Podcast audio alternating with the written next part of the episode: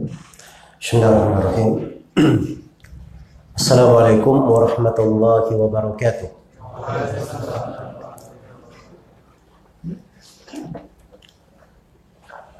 الحمد لله حمدا يليق بجلاله وعظمته واشهد ان لا اله الا الله وحده لا شريك له لا شريك له في الوهيته وربوبيته واسمائه وصفاته واشهد ان محمدا عبده ورسوله خير بريته صلى الله عليه وعلى اله وصحابته وسلم تسليما كثيرا اما بعد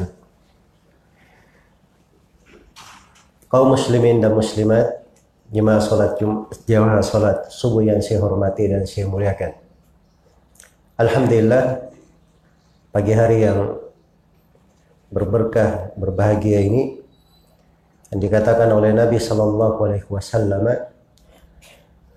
burika li ummati fi bukuriha telah diberkahi untuk umatku di waktu paginya. Semoga keberadaan kita di masjid ini setelah melaksanakan sholat subuh ini awal keberkahan untuk kita semua menjadi perkara yang selalu membawa kebaikan untuk kita di dalam kehidupan ini dan selalu mendekatkan kita kepada Allah Subhanahu wa taala dan semoga Allah Subhanahu wa taala selalu menjaga kita semua di atas keimanan yang tidak pernah berubah kenikmatan yang kekal abadi di sorga Allah Subhanahu wa taala bersama Nabi sallallahu alaihi wasallam. Kaum muslimin jemaah salat subuh yang saya hormati dan saya muliakan. Di pagi hari ini saya akan membacakan sebuah hadis yang agung yang sangat penting untuk kita cermati. Dan dia dari hadis-hadis yang sebenarnya selalu harusnya selalu diingat oleh setiap muslim dan muslimah di dalam kehidupannya. Hadits ini diriwayatkan oleh Imam Muslim Ibn al-Hajjat Al-Qashairi An-Naisaburi di dalam kitab sahihnya. Kitab sahih yang kita semua kenal dengan kitab sahih Muslim dari sahabat yang mulia Rabi'ah bin Ka'ab al-Aslami radhiyallahu taala. Beliau berkata, "Kuntu abitu inda Rasulillah sallallahu alaihi wasallam." Saya pernah bermalam di sisi Rasulullah sallallahu alaihi wasallam. Ya maksudnya Rabi'ah ini pernah berada di sisi Nabi sallallahu alaihi wasallam karena Rabi'ah ibnu Ka'ab al-Aslami termasuk orang-orang yang dikatakan sebagai pelayan Nabi Sallallahu Alaihi Wasallam. Orang yang biasa membantunya. Sama dengan Anas bin Malik radhiyallahu taala anhu. Ya, Nabi Sallallahu Alaihi Wasallam itu ada beberapa orang dari sahabat yang biasa membantu beliau, melayani beliau. Maka Rabi'ah bin Ka'ab bercerita bahwa suatu hari beliau bermalam di sisi Nabi Shallallahu Alaihi Wasallam. Pada itu biwadu'ihi wa hajatihi. Lalu saya datangkan untuk Nabi air wudhunya serta hajatnya, keperluannya. Maka setelah itu Rasulullah bersabda kepadanya, "Faqala li sal." Nabi berkata kepadanya, "Mintalah." mintalah. Dan ini subhanallah sebuah ucapan dari Nabi yang sangat membahagiakan. Mintalah. Jadi minta apa saja, silahkan. Apa yang diminta oleh sahabat yang mulia ini? Kata beliau, Qala as'aluka murafaqataka fil jannah. Dia berkata, Ya Rasulullah, saya meminta kepadamu supaya menemanimu di sorga. Qala wa ghaira. Maka Nabi bersabda, mungkin kamu minta yang lain saja. Ini bukan permintaan sembarangan. Minta yang lain saja. Apakah Rabi'ah bin Ka'ab berubah dari permintaannya? Kata beliau, Qultu huwa dhak. Saya berkata, Ya Rasulullah, hanya itu yang saya minta. Maka kata Nabi sallallahu alaihi wasallam, Fa'inni ala nafsika bikathrati sujud. Kalau begitu, bantulah saya untuk permintaanmu itu sendiri supaya saya bermohon kepada Allah Subhanahu wa taala bagimu dengan cara engkau memperbanyak sujud kepada Allah Subhanahu wa taala. Maksudnya memperbanyak salat. Iya. Hadis yang mulia ini Terdapat di dalamnya pelajaran-pelajaran yang sangat berharga. Pedoman-pedoman kehidupan sebenarnya. Yang harusnya selalu kita perhatikan. Yang pertama lihat sahabat yang mulia ini, Rabi'ah bin Ka'ab al-Aslami. Beliau melayani Nabi Shallallahu Alaihi Wasallam tidur di rumah beliau atau di sisi beliau di sekitar beliau kalau Nabi perlu sesuatu, maka dia mendatangkan hajatnya, mendatangkan keperluannya. Iya. Dan ini jenis pekerjaan kalau di pandangan manusia mungkin dianggap sebagai suatu hal yang tidak begitu tinggi. Seorang pelayan yang biasa membantu.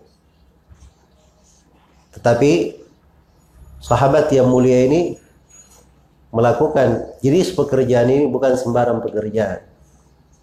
Karena ini kaitannya dengan Nabi Shallallahu Alaihi Wasallam. Sama dengan sahabat Anas bin Malik. Sahabat Anas bin Malik ini ibunya cerdas. Ummu Sulaim datang kepada Nabi Shallallahu Alaihi Wasallam. Dia bawa anaknya. Dia berkata kepada Nabi ya Rasulullah, ini Anas bin Malik. Biarkan dia melayanimu. Memang ibunya datang minta supaya anaknya menjadi pelayan Nabi Shallallahu Alaihi Wasallam. Karena kedekatan kepada Rasulullah Shallallahu Alaihi Wasallam itu kedekatan kepada orang-orang yang berilmu, kedekatan kepada orang-orang yang salih, dan kedekatan dengan orang-orang yang salih, orang-orang yang berilmu itu bukan hal yang biasa. Itu adalah hal yang membawa kebaikan untuk seorang hamba. Karena itu di dalam Al-Quran Allah subhanahu wa ta'ala memerintah Wasbir nafsaka مَعَ الَّذِينَ yad'una rabbahum bil ghadati يُرِيدُونَ ashi yuriduna wajha wa أَنْهُمْ ta'du aynaka anhum turidu zinatal hayati dunya tuti' man aghfalna qalbahu an dzikrina wattaba'a hawa wa kana amruhu furuta sabarkanlah diri engkau bersama orang-orang yang beribadah kepada Rabbnya pagi dan petang.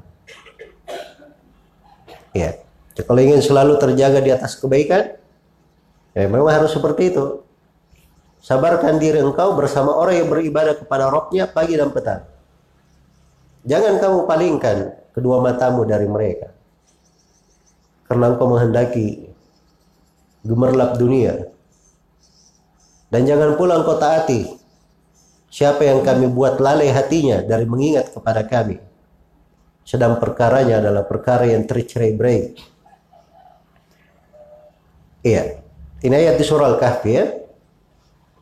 Ini ayat kalau kita renungi lebih mendalam, ada renungan yang lain terkait dengan masalah kedekatan. Ya, kita semua tahu surah Al-Kahfi ya. Surah Al-Kahfi itu sekelompok anak muda. Ia meninggalkan negerinya kenapa? Karena negeri itu dipimpin oleh seorang pemimpin yang kafir dan mengajak dan masyarakatnya juga di atas kekafiran. Maka mereka ini meninggalkan negerinya untuk menjaga agamanya. Iya. Tujuh orang anak muda ini ditemani oleh seekor seekor anjing. Dimuliakan oleh Allah Subhanahu wa taala dengan suatu karamah, kemuliaan. Dan itu disebutkan menakjubkan. Tapi tidak mena lebih menakjubkan dari ayat-ayat Al-Qur'an. Iya.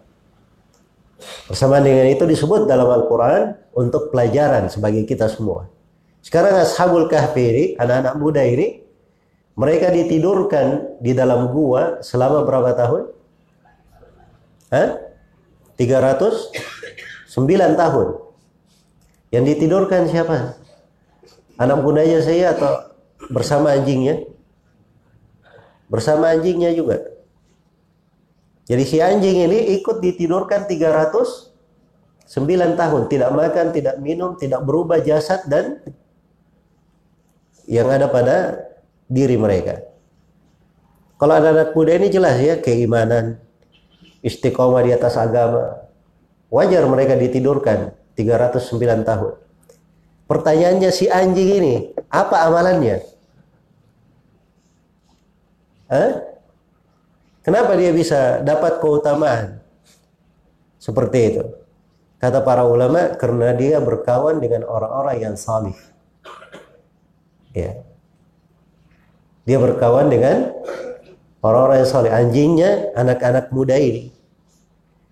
Jadi anjing saja yang tidak terkait dengan syariat anjing, tidak terkait dengan pahala dan apa namanya uh, hukuman, Sebab anjing itu dia berbuat apa saja, dia melanggar apa saja, itu tidak ada diancam dengan neraka atau diancam dengan siksaan. Tapi bersamaan dengan itu dimuliakan oleh Allah Subhanahu wa taala bisa dapat kemuliaan. Iya. Karena itu kedekatan dengan orang-orang saleh, orang-orang yang baik, orang-orang yang berilmu itu bisa membawa kebaikan untuk seseorang. Nah, itulah fikih yang dipahami oleh para sahabat. Karena itu para sahabat Nabi Shallallahu Alaihi Wasallam itu berlomba-lomba untuk berada di sekitar Nabi. Makanya kalau ingin menjadi orang besar, juga berkawan dengan orang-orang besar pula. Itu bahasa umum memang yang dipakai di tengah berjalan di tengah para ulama. Dibahasakan dalam sebuah bait syair.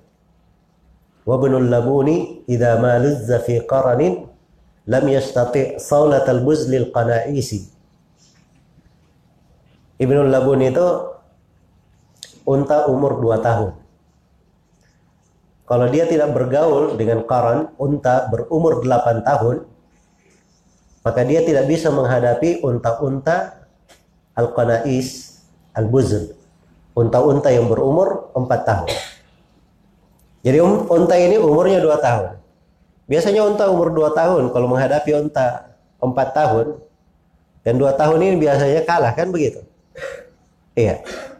Tapi karena unta umur 2 tahun ini biasanya bergaul dengan unta umur 8 tahun. Iya. Yang dia lihat biasanya unta-unta di atasnya kelas-kelas atas. Akhirnya menghadapi unta 4 tahun tidak ada apa-apanya 4 tahun ini. Biasanya kan mainnya di unta 8 tahun. Iya.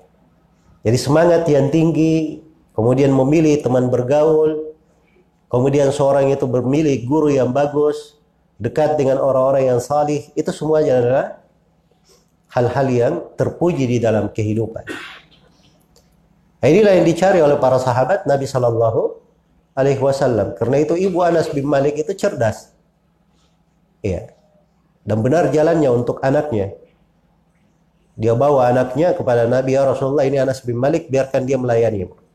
Maka Anas bin Malik melayani Nabi 9 tahun. Iya. Di kota Medina ya. 9 tahun. Jadilah Anas bin Malik radhiyallahu taala anhu salah satu dari tujuh sahabat yang paling banyak meriwayatkan hadis dari Nabi sallallahu alaihi wasallam. Bagaimana tidak? Dia selalu bersama Nabi. Makanya banyak sekali dihafal hadits Rasulullah sallallahu alaihi wasallam. Jadilah Anas bin Malik radhiyallahu taala anhu sahabat yang paling banyak hartanya dan paling banyak anak-anaknya. Karena Nabi doakan Anas bin Malik, Allahumma barik lahu fi wa ahlihi. Apa Allahumma akthir malahu wa walada. Ya Allah perbanyaklah harta dan anak-anaknya. Suatu hari Anas bin Malik bercerita, saya hari ini adalah orang Ansar yang paling banyak hartanya. Iya. Paling banyak hartanya. Dan waktu Anas bin Malik bercerita anak-anaknya serta cucunya itu sudah lebih 100 orang. Itu doa dari Nabi Shallallahu Alaihi Wasallam. Itulah kehidupan-kehidupan para sahabat Nabi Shallallahu Alaihi Wasallam. Karena itu jangan melihat pada sesuatu itu ini kurang bagus di manusia. Wah ini kayaknya merendahkan derajat saya. Ya dia melihat sesuatu itu kembali kembali kepada ibadah, sesuatu yang berada di sisi Allah Subhanahu wa taala. Karena itu para orang-orang yang belajar dan menuntut ilmu itu harus menunggu suatu bentuk kehinaan. Iya. Orang-orang yang belajar dia harus duduk di bawah, gurunya duduk di atas. Ya. Dia harus menunggu guru. Dia ingin dapat ilmu, dia harus bersabar. Tidak pergi dari majelis ilmu sebelum selesai ada bentuk-bentuk yang dia harus tunduk kepada orang. Kan begitu. Nah itu memang jalannya dalam menuntut ilmu. Karena itu kata Imam Syafi'i rahimahullahu taala, "Man lam yaduk dullat ta'allumi sa'atan tajarra'a ka'sal jahli tula hayatihi." Barang siapa yang tidak meneguk kehinaan, barang siapa yang tidak merasakan kehinaan belajar walaupun sesaat, maka dia akan meneguk gelas kejahilan sepanjang dia hidup. Dia akan meneguk gelas kejahilan sepanjang dia hidup. Iya. Maka demikianlah di dalam belajar, menuntut ilmu. Harus ada semangat yang tinggi, cita-cita yang besar. Dan harus ada pengorbanan. Dan tidak usah terlalu melihat pada apa yang dilakukan di pandangan manusia. Pak. Sepanjang hal itu adalah hal yang dicintai dan diridhai oleh Allah Subhanahu wa taala.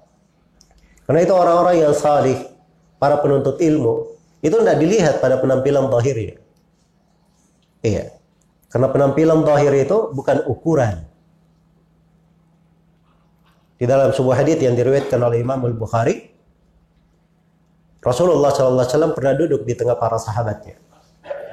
Kemudian ada orang yang berlalu. Masya Allah dengan anak muda dengan pakaian yang menyolok, sangat elok wajahnya. Nabi bertanya kepada para sahabat, apa pendapat kalian tentang orang ini? Kata para sahabat, ya Rasulullah ini orang, kalau dia melamar, akan diterima lamarannya. Dia akan dinikahkan.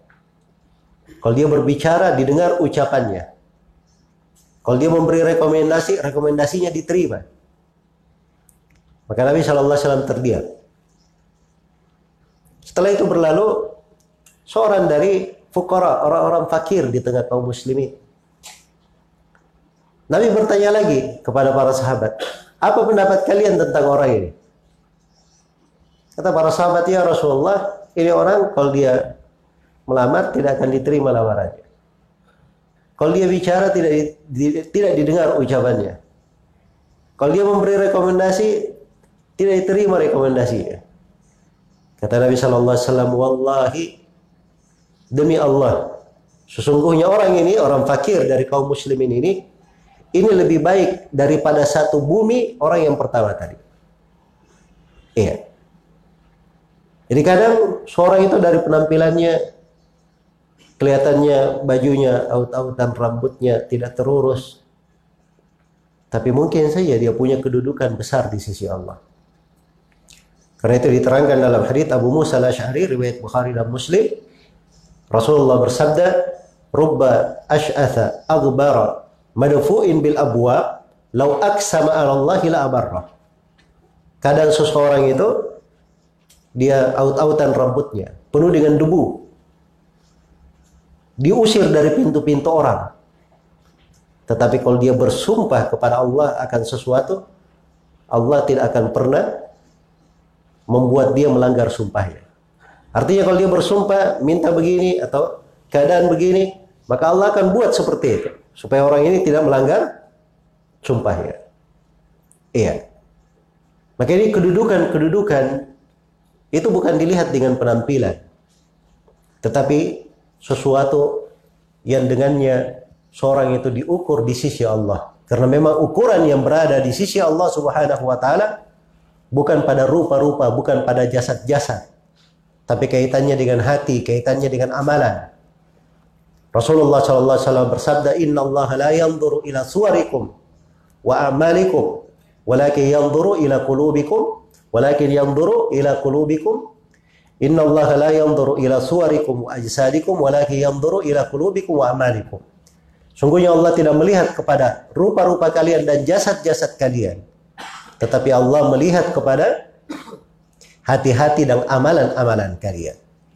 Dan Allah Subhanahu wa taala berfirman, "Inna akramakum indallahi atqakum." Sungguhnya yang paling mulia di antara kalian di sisi Allah adalah yang paling bertakwa. Nah, itu yang dilihat dan diukur. Karabiyah bin Ka'ab al-Aslami radhiyallahu taala dia menjadi pelayan Nabi. Tidur di sisinya Nabi perlu hajat dia datangkan. Iya, keperluannya. Tanpa diminta oleh Nabi sallallahu alaihi wasallam. Karena Nabi itu jarang meminta sesuatu. Biasanya orang sudah tahu beliau ingin apa, disiapkan untuk beliau. Iya. Dan itu juga dari kebaikan akhlak beliau. Karena itu Anas bin Malik 9 tahun melayani Nabi, Nabi itu tidak pernah berkata kamu begini dan begitu. Iya. Dan tidak berkata kepada sesuatu yang dilakukan oleh Anas bin Malik, bukankah seharusnya kamu berbuat begini dan begitu. Nah, ini dari kebaikan akhlak Rasulullah Sallallahu Alaihi Wasallam. Iya. Maka suatu hari Nabi berkata kepadanya setelah dibawakan air wudhunya, keperluannya. Nabi berkata, sal, mintalah. Nah, ini lihat dari kebaikan bersama Rasulullah Sallallahu Alaihi Wasallam. Mintalah. Iya.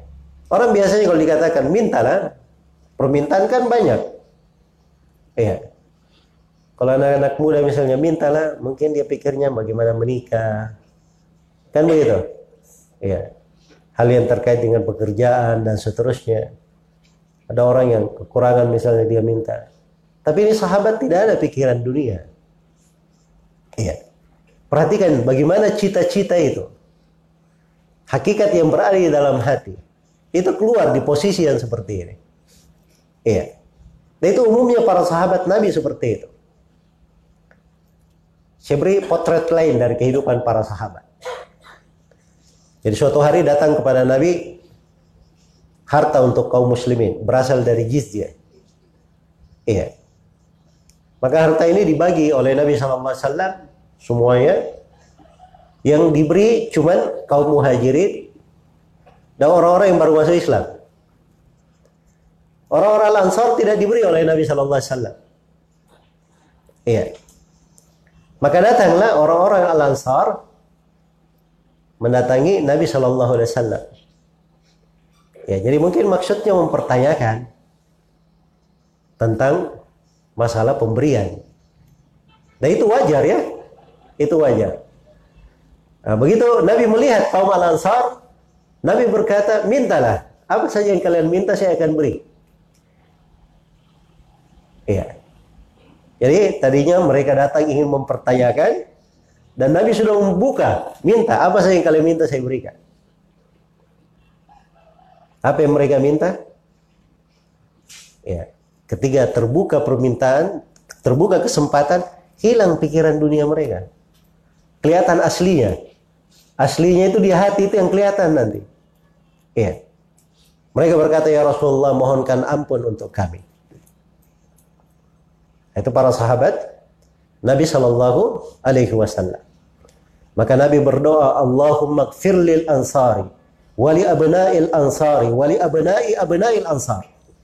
Ya Allah ampunilah untuk orang-orang Al-Ansar, ampunilah anak-anak Al-Ansar, dan ampuni anak-anak anak-anaknya Al-Ansar. Didoakan tiga generasi oleh Nabi Sallallahu Alaihi Wasallam. Itu hakikat di dalam kehidupan. Jadi kalau ada terkait dengan masalah harta itu sambilan aja.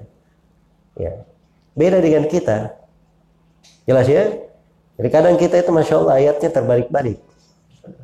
Ya. Kalau ayat Al-Quran kan, وَبَتَغِ فِي مَا آتَاكَ اللَّهُ الدَّارَ الْآخِرَةِ وَلَا تَنْسَ نَصِيبَكَ مِنَ الدُّنْيَا Carilah apa yang Allah datangkan kepadamu dari kehidupan akhirat, jangan lupa bagianmu dari dunia. Itu aslinya. Hidup itu asalnya mencari akhirat, jangan lupa apa? Jangan lupa dunia. Kalau kita bekerja, berusaha dunia, jangan lupa sholat, jangan lupa puasa. Ya. Itu mendingnya bagus daripada yang sama sekali tidak sholat, sama sekali tidak puasa. Ya lebih bagus. Tapi kalau ingin melihat hakikatnya, hakikatnya seperti itu. Tuntunan ayat. Wa batagi fi ma ataka Allahu daral akhirah wa la tansa nasibaka minad dunia. Carilah apa yang Allah datangkan kepadamu dari kehidupan akhirat. Dan jangan lupa bagianmu dari kehidupan dunia. Iya. Maka Nabi berkata kepadanya, Sal, mintalah. Maka sahabat ini keluar permintaannya. Ini namanya amalan hati. Iya. As'aluka murafaqataka fil jannah.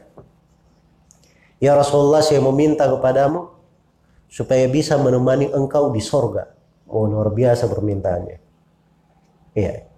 Jadi rupanya beliau ini melayani Nabi bersama Nabi di kondisi seperti ini ada sesuatu yang bercokol di hatinya, ada cita-citanya. Iya. Dia bersama Nabi melayaninya sebagaimana dia bersama Nabi di dunia, dia ingin bersama Nabi di mana? Di akhirat. Rupanya itu cita-cita sahabat yang mulia ini. Maka dia berkata kepada Rasulullah, ya Rasulullah, saya meminta untuk menemani engkau di sorga. Ini bukan permintaan sembarangan. Kedudukan yang tinggi. Ya. Sorga itu bertingkat-tingkat. Satu tingkatan ke tingkatan berikutnya itu seperti antara langit dan bumi. Ya. Kenikmatan-kenikmatan di sorga itu itu ada kenikmatan-kenikmatan yang tidak bisa dilukiskan dengan kata-kata.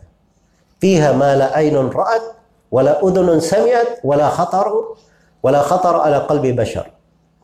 Di sorga itu ada hal yang tidak pernah dilihat oleh mata, tidak pernah didengar oleh telinga, tidak pernah terlintas di hati manusia. Iya. Jenjang yang bertingkat-tingkat. Nah, yang paling tingginya itu Jannatul Firdaus sorga Firdaus. Itu langsung di bawah arsh Allah Subhanahu wa taala. Arsh Allah itu atap sorga itu. Itu tempat yang paling tinggi di sorga. Nabi Muhammad sallallahu alaihi wasallam di tingkatan yang paling tinggi di sorga. Jelas ya? Maka beliau meminta supaya menemani Nabi di mana? Di sorga. Jadi ini sahabat sudah ada modalnya sebenarnya. Dia sudah di dunia dia buktikan bersama Nabi melayani Nabi. Tapi bersamaan dengan itu, Nabi berkata apa kepadanya? Awagira dalik, barangkali kamu minta yang lain saya.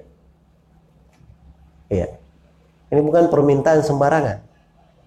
Ini sahabat saya sudah ada modalnya seperti ini, dia sudah buktikan dengan amalan.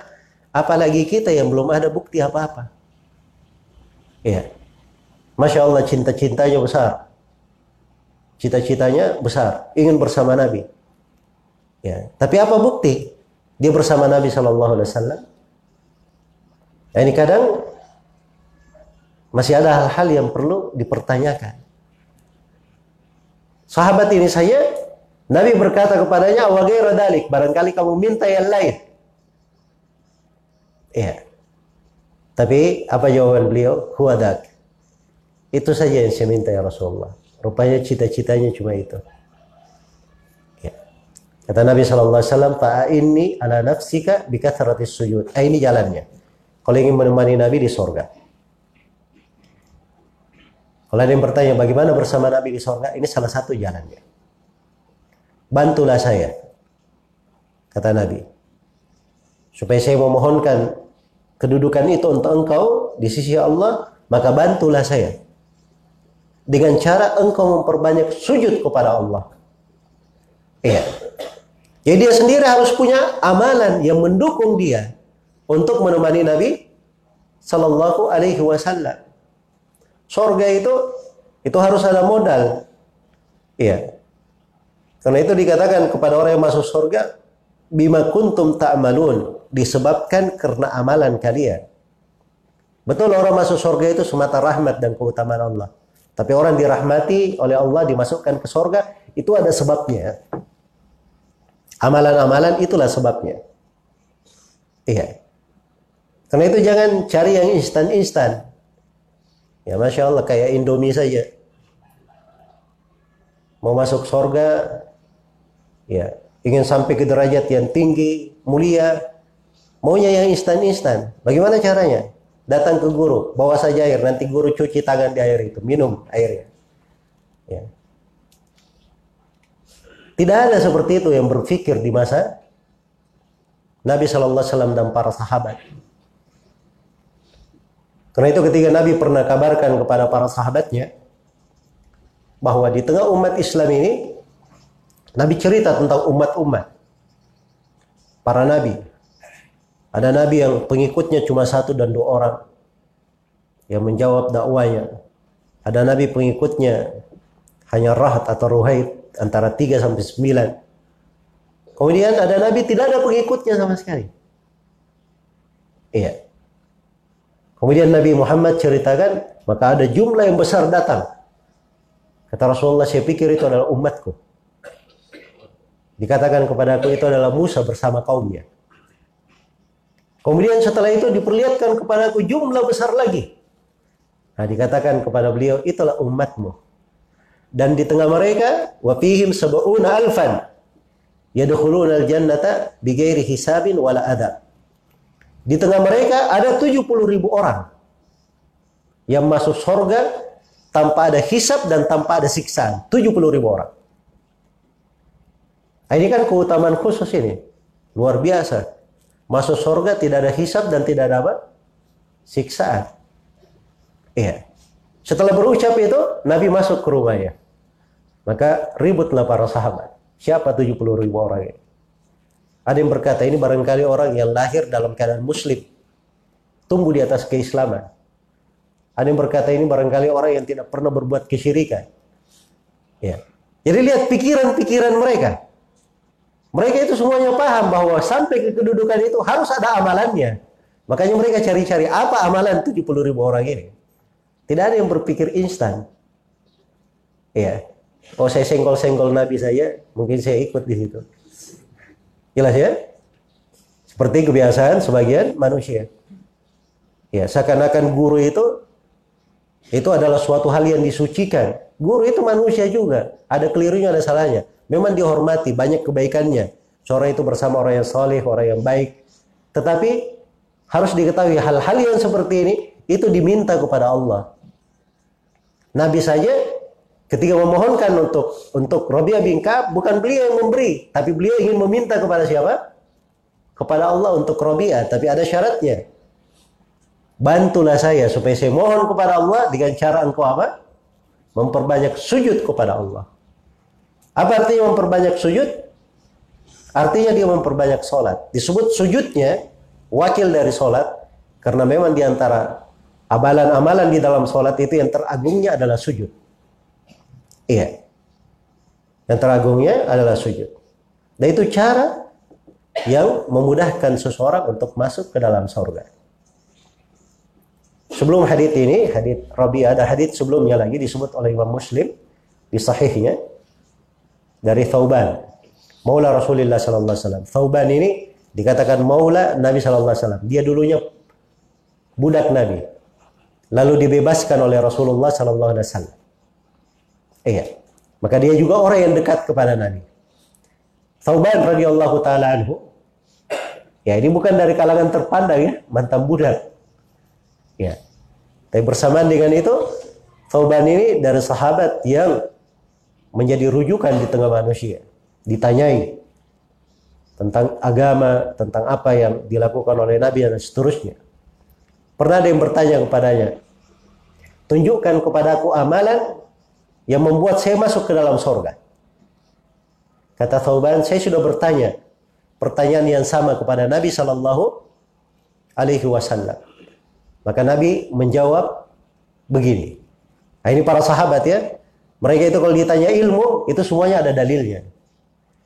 Berucap sesuai dengan apa yang mereka pelajari dari Nabi. Ya, mereka semuanya menukil ilmu dari Nabi. Jelas ya? Ya tidak ada sahabat itu kalau ditanya sesuatu dia jawab dari dirinya sendiri. Makanya seorang alim itu kalau dia berucap sesuatu ditanya ya apa dalilnya? Iya. Kenapa bisa seperti itu? Apa tuntunannya di dalam agama? Itu ada sudut-sudut pendalilan pasti. Jelas ya? Ya kalau ada guru ditanya, tidak usah kamu tanya apa dalilnya, ikut saya. Ya. Nah ini tidak mencerminkan, tidak mencerminkan apa? Kehidupan Nabi dan para sahabat. Makanya Thoban berkata, saya sudah tanya pertanyaan yang sama kepada Nabi Sallallahu Alaihi Wasallam. Nabi berkata, "Alaika bi sujud." Hendaknya engkau memperbanyak sujud kepada Allah. Nah itu lagi-lagi diarahkan untuk memperbanyak sujud sebab ini kunci yang memudahkan seseorang untuk masuk ke dalam sorga. Iya. Coba bayangkan ya, kalau dia banyak sholat, ya perbaiki sujudnya. Luar biasa dari kebaikan yang dia dapatkan. Cuman banyak dari kita kadang kurang berpikir tentang agungnya dan besarnya keutamaan sholat dan sujud kepada Allah ini. Iya. Karena Nabi memberikan perumpamaan dunia supaya mendekatkan pemahaman. Mendekatkan pemahaman. Di dalam sebuah hadis yang diriwayatkan oleh Imam Muslim, Rasulullah sallallahu alaihi wasallam bersabda, "Ayuhibbu ahadukum ayarji'a ila ahlihi wa yajida fihi thalatha khalifatin idhamin siman. Apakah salah seorang di antara kalian senang dia pulang ke tengah keluarganya? Ternyata dia dapati di tengah keluarganya sudah ada tersiap untuknya tiga ekor unta yang bunting yang sedang hamil. Dan untanya besar-besar lagi gemuk. Iya. Kira-kira bagaimana? Kalau kita pulang ke rumah, Ternyata di rumah kita sudah parkir tiga ekor unta. Menjadi milik kita. Suka atau tidak? Saya tanya ke jemaah, suka atau tidak? Ya. Nah, ini nggak suka ya. Hitung-hitung aja, harga unta itu berapa? Unta biasa saja itu Masya Allah sekarang sudah unta biasa yang gemuk itu mungkin tidak kurang 20 juta, apalagi dihamil ya. Anggaplah kita hitung 20 juta ya. Ya kalau tiga ekor berapa? Hah? 60 juta, masya Allah. Iya. Ini bekerja berapa lama dapat 60 juta? Ya saya kalau dia kerja di PNS atau kerja swasta, berapa lama dia dapatkan? Ini perlu waktu, kan begitu? Ini pulang ke rumah dapat. Maka kata Nabi Shallallahu Alaihi Wasallam, salatu ayat, yaqra'u bihinna ahadukum fi salatihi khairul lahu min thalathi khalifatin idhamin siman. Tiga ayat yang dibaca oleh seseorang di dalam sholatnya itu lebih baik baginya daripada tiga ekor unta gemuk lagi besar itu tadi. Unta besar lagi gemuk ini. Tiga ayat. Kita pulang saya ke rumah. Kita sholat ya. Sholat itu paling sedikit kita baca berapa ayat paling sedikit? Kan sholat kalau kita dua rakaat ya, sholat sunnah paling sedikit berapa? Dua rakaat. Kecuali kalau sholat witir ya boleh satu rakaat. Enggak sholat sunnah ya dua rakaat.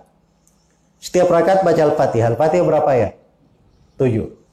Terus surah yang paling pendek berapa ya? Paling sedikit tiga ayat ya. Inna atainakal kautsar. Nah, itu tiga ayat ya paling sedikit pendek. Kalau baca kulhu ada empat ayat kulhu Kan begitu. Jadi anggaplah satu rakaat, rakaat pertama 10, rakaat kedua 10. Berarti 20 20 ayat. Berapa ekor unta? Hah? 20 ekor unta kan harusnya. Ya. 20 kali 20 juta berapa? 400 juta. Ini saya beri hitungan pebisnis ini. Ya. Supaya kita dekatkan. Bagaimana? sebenarnya besarnya keutamaan. Sholat dua rakaat, ringkas, dia baca surah Al-Fatihah, dia baca surah pendek, luar biasa. Jelas ya? Ini digambarkan oleh Nabi kedudukan di dunia. Ada dua rakaat di dalam kehidupan ini, itu lebih baik daripada dunia dan segala isinya. Itu dua rakaat sunnah sebelum subuh. Diriwayatkan oleh Imam Muslim dari Aisyah radhiyallahu anha, Rasulullah sallallahu alaihi wasallam bersabda, "Rakaat al-fajri khairun minad dunya wa ma fiha." Dua rakaat salat subuh itu pahalanya lebih baik daripada dunia dan segala isinya. Iya. Lebih baik daripada dunia dan segala isinya. Masya Allah. Perhatikan ini bahasanya. Lebih baik daripada dunia dan segala isinya. Parkir tuh kapal-kapal di sana. Berisi batu bara semuanya. Itu dunia ya. Ya, andai kata dunia dan segala isinya seperti itu, ini lebih baik daripada dunia dan segala isinya. Tapi bersamaan dengan itu masih juga dia tidak termotivasi. Termotivasinya apa? Kalau dikasih duit satu M pasti datang itu muncul, nggak ada yang nggak muncul. Ya. Tapi giliran diajak kepada dua rakaat lebih baik daripada dunia dan segala isinya, ya motivasinya lemah ke sana. Kenapa dia lemah ke sana? Nah, itulah masalahnya. Cahaya kehidupan akhirat di hati melemah. Hati itu lebih banyak tertutupi oleh kegelapan-kegelapan cinta dunia. Iya. Bukan dilarang seorang itu ada cinta dunia, tapi jangan lalai dari kehidupan akhiratnya. Dan dilarang seorang itu punya dunia, dia punya harta, punya anak, punya istri, punya kawan-kawan, punya kedudukan. Tetapi ingat, seluruh dari dunia itu jangan melalaikannya dari akhirat. Bahkan harusnya membantunya untuk kehidupan akhiratnya. Iya. Maka ini jalan untuk menemani Nabi Shallallahu Alaihi Wasallam. Ingin bersama Nabi di sorga? Nah, itu ada jalannya. Salah satu jalannya ini perbanyak sujud. Karena itu seorang hamba yang diberi taufik oleh Allah, dia jaga sholat lima waktunya. Ini kewajibannya. Ini masalah sholat lima waktu ini bukan memperbanyak sujud, tidak memperbanyak sujud. Ini kewajiban, memang harus dilakukan. Iya. Kalau dia tambah dengan rawatibnya, anggaplah dia dalam sholat rawatib. Paling sedikitnya dia lakukan 12 rakaat dalam sehari dan semalam. Ya. 12 rakaat itu 4 rakaat sebelum duhur, dua rakaat setelah duhur, kemudian dua rakaat setelah maghrib, dua rakaat setelah isya, dan dua rakaat sebelum subuh. Semuanya berapa? 12. Untuk duhurnya boleh empat rakaat sebelum duhur, boleh empat rakaat sebelum, setelah duhur. Kalau dia ingin tambah. Ya. Ini untuk rawatib. Di malam hari ada sholat malam namanya. Nabi melakukan 11 rakaat. Kalau dia tidak mampu 11 rakaat, tiga rakaat boleh, witir. Kalau tidak mampu tiga, satu pun tidak ada masalah. Yang penting dia continue. Tidak pernah dia tinggalkan. Karena amalan itu, kata Nabi SAW, Ahabbul a'mali ilallah ma dawama alaihi sahibuhu wa inqal. Amalan yang paling dicintai oleh Allah adalah apa yang pemiliknya continue melakukannya walaupun sedikit. Ya, mungkin setelah pengajian Masya Allah, semangat. Sholat malam, dia sikat sebelas rakaat panjang bacaannya lima juz sekaligus nak tanggung-tanggung dia baca ya besok masih bertahan seperti itu lusa turun satu ya. berikutnya pekan berikutnya masya Allah masih bisa. 11 rakaat cuma selesai dalam waktu 20 menit. Ya. Setelah itu libur tiga bulan. Nah, ini tidak benar ya. Tidak kontinu namanya. Ya.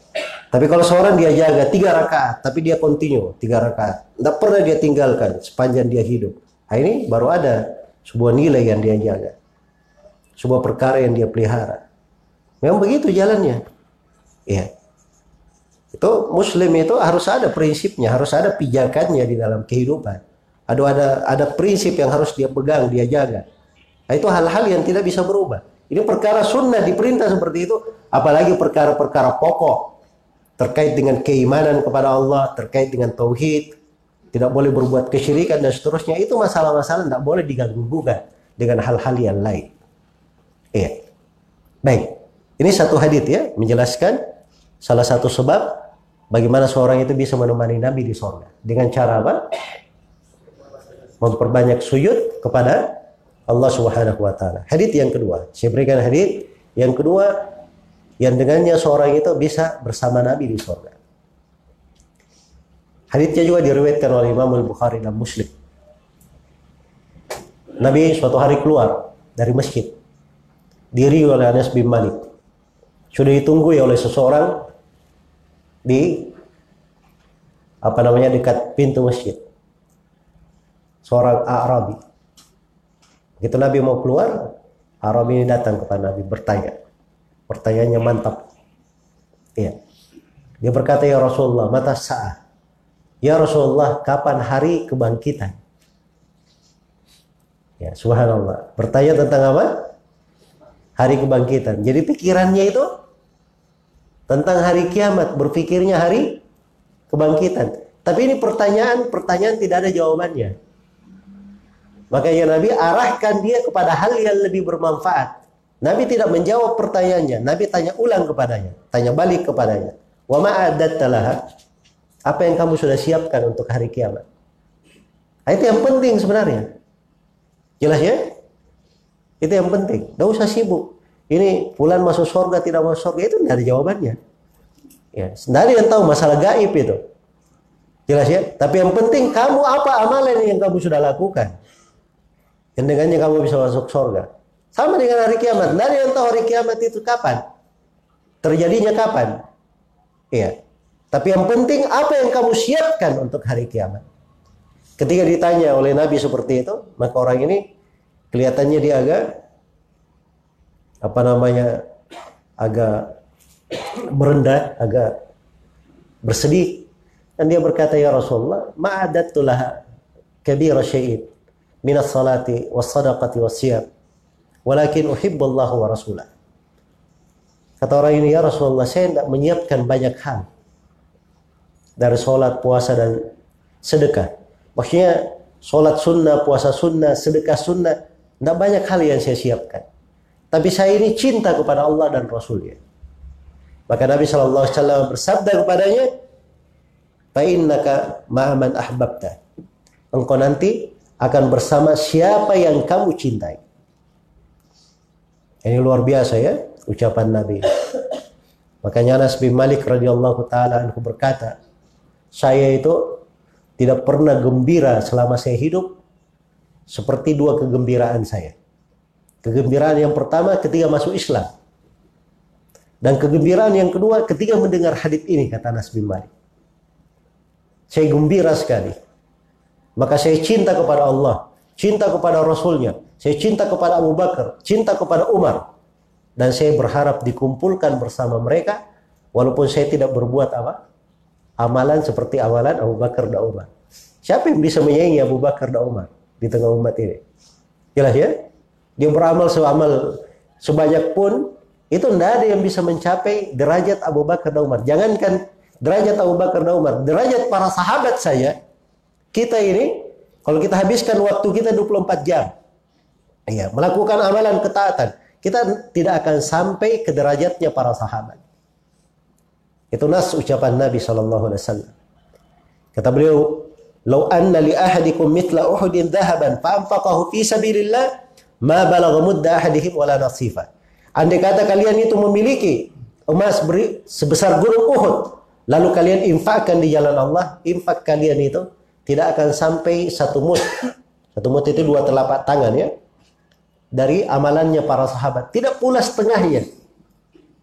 Tidak pula setengahnya. Ini kehebatannya para sahabat. Amalannya itu bukan pada amalan yang dohir saja, amalannya para sahabat itu. Amalan dohirnya itu itu diiringi dengan keimanan, keikhlasan, kejujuran, kecintaan, rasa takut. Amalan-amalan besar bergemuruh di hati-hati mereka. Itu yang tidak dimiliki. Dan tidak ada yang sampai ke kedudukan mereka di tengah umat ini. Iya. Ini masalah besar ya.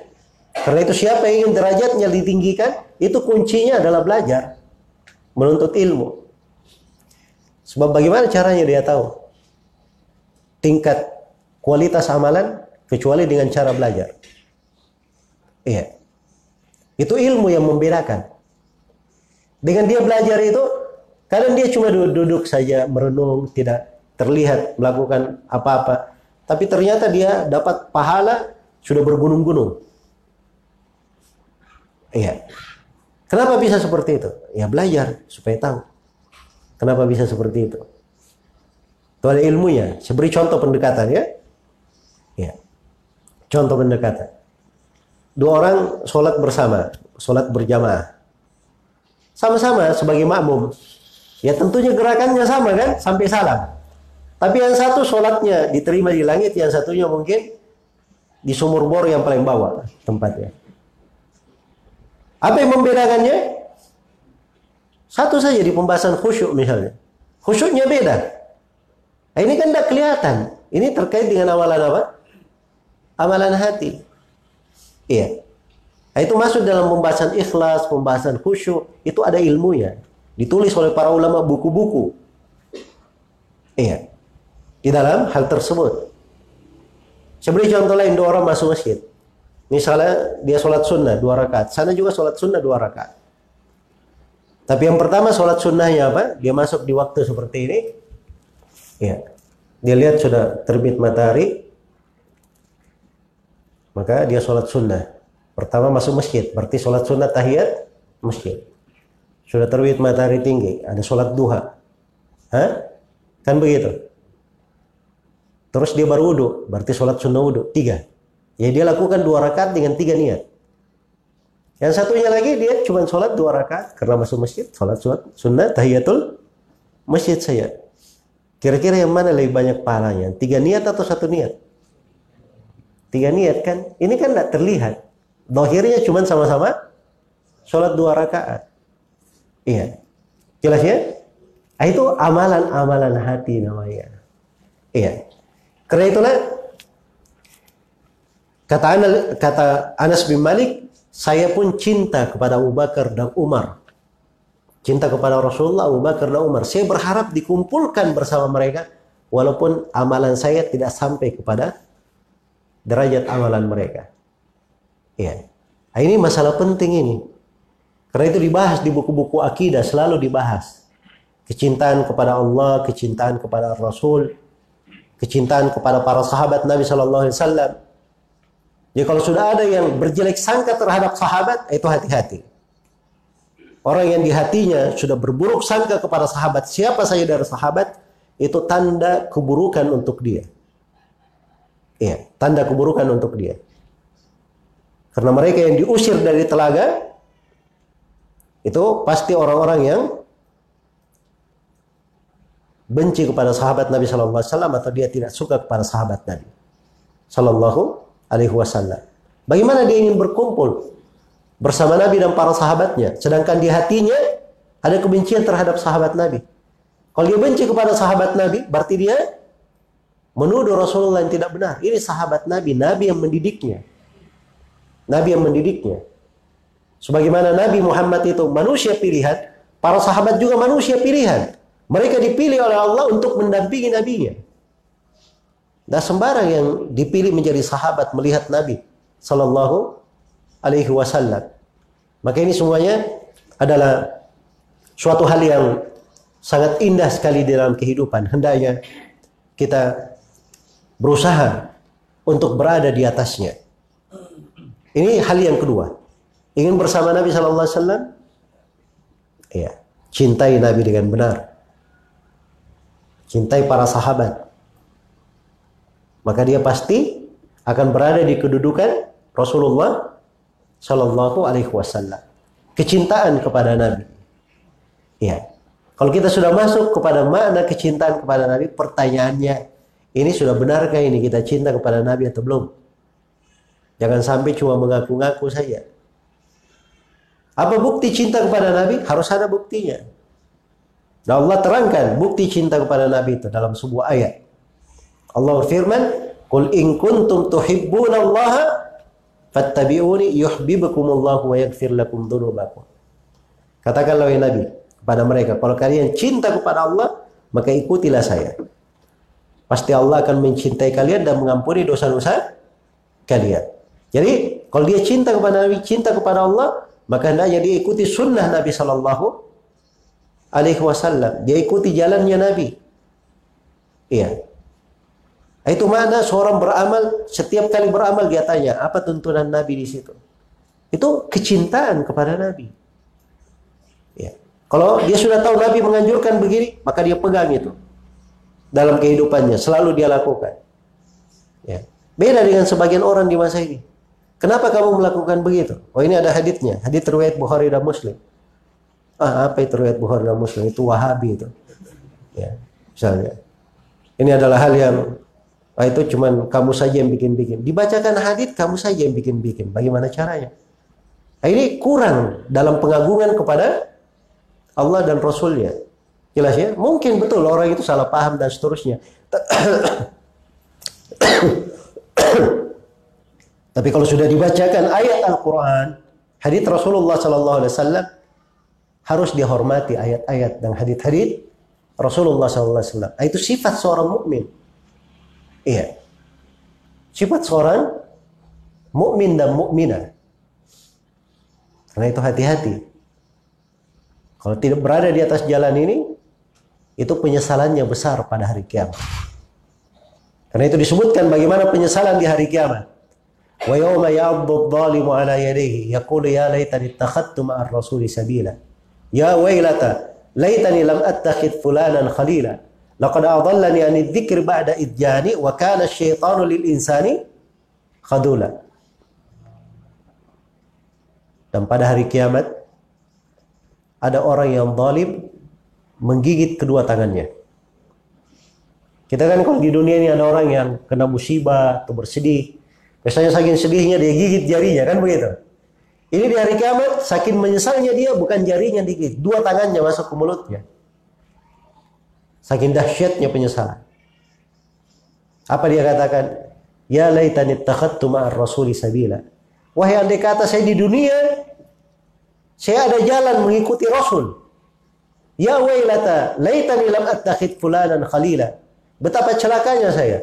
Andai kata saya tidak menjadikan si fulan sebagai kecintaanku di dunia. Ini gara-gara di dunia dia tidak ikut jalan Nabi. Justru ikutnya kepada si fulan.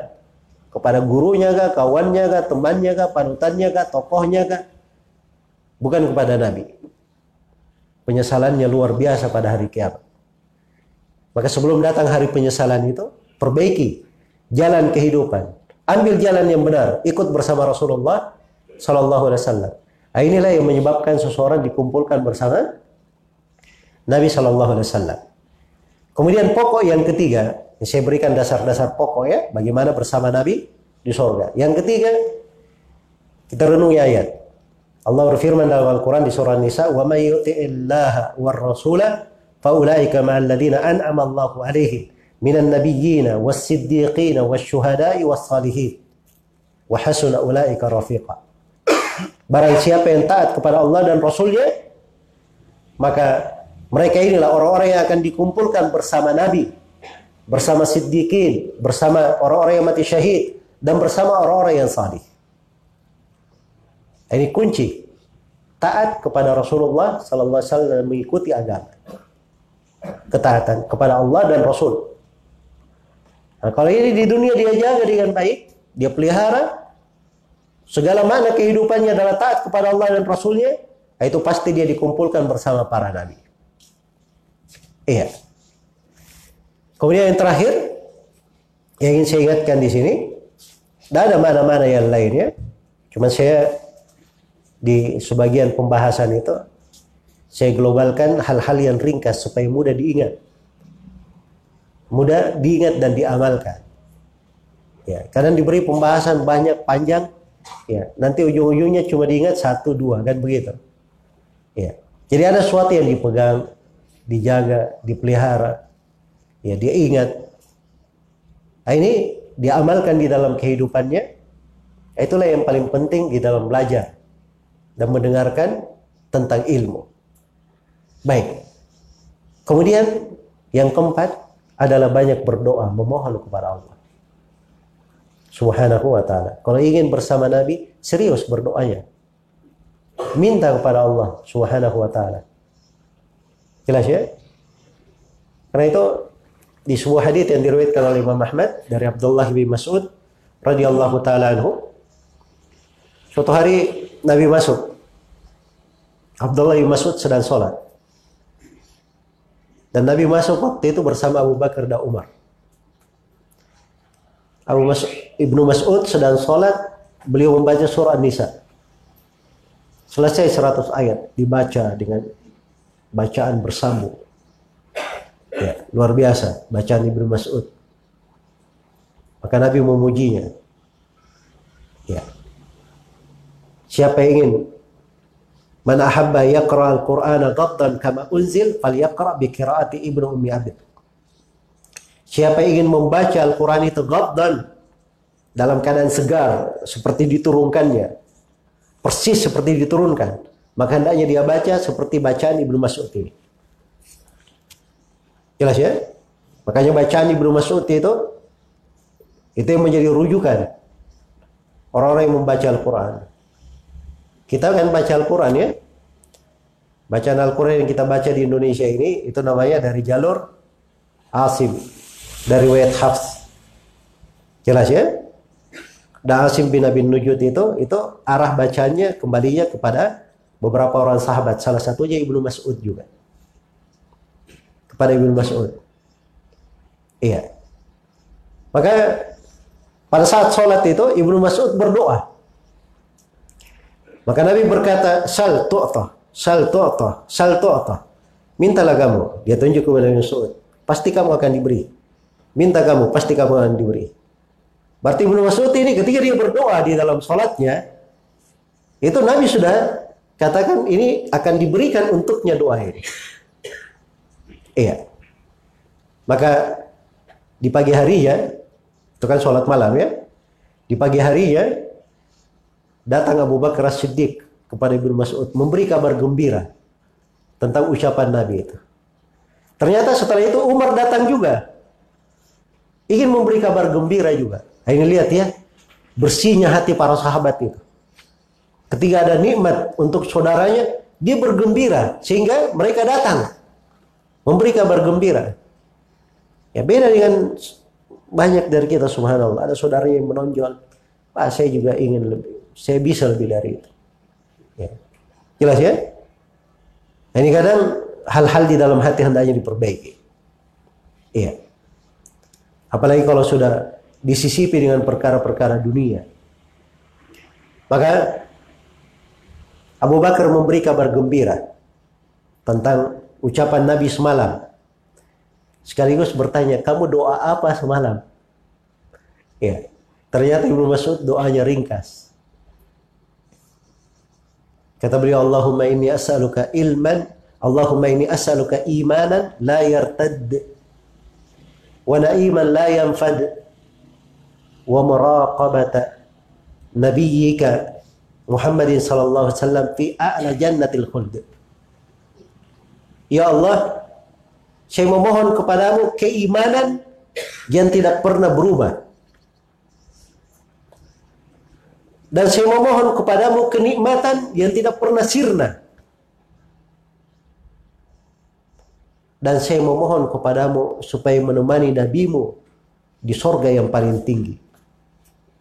Nah ini perhatikan ya, kehidupan para sahabat.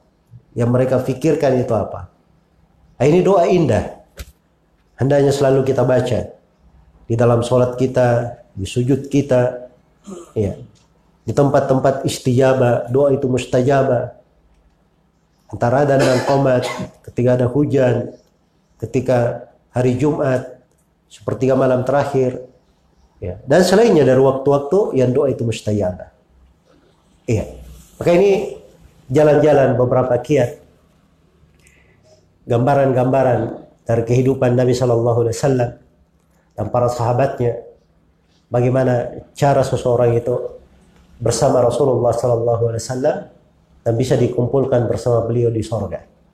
Semoga Allah Subhanahu Wa Taala mengampuni segala dosa dan kesalahan kita, memudahkan kita semua di atas ketaatan dan membukakan untuk kita semua pintu-pintu ibadah, pintu-pintu amalan salih yang dengannya kita bisa bersama dan dikumpulkan bersama Nabi Shallallahu Alaihi Wasallam di sorganya yang penuh dengan kemuliaan. Sebagaimana saya bermohon kepada Allah Subhanahu Wa Taala kesempatan pagi hari ini di tema pembahasan bagaimana kita bersama Nabi Shallallahu Alaihi Wasallam di sorga. Ya, saya bermohon kepada Allah supaya kita semua dimudahkan jalannya menuju ke sana dan semoga kita dikumpulkan kelak di kemudian hari bersama-sama di sorga Allah Subhanahu Wa Taala mendampingi nabinya Nabi Muhammad sallallahu alaihi wasallam. Innahu waliyu dzalika wal qadiru alaihi wa huwa jawadul karim ghafurur rahim dzul jalali wal ikram. Wa sallallahu wasallam ala nabiyina Muhammad. Semoga apa yang saya sampaikan ada manfaat untuk semuanya. Dan saya mohon maaf atas segala macam kekurangan. Subhanakallahumma wa bihamdik. Asyhadu an la ilaha illa anta. Astaghfiruka wa atubu ilaik. Walhamdulillahi rabbil alamin wassalamualaikum warahmatullahi wabarakatuh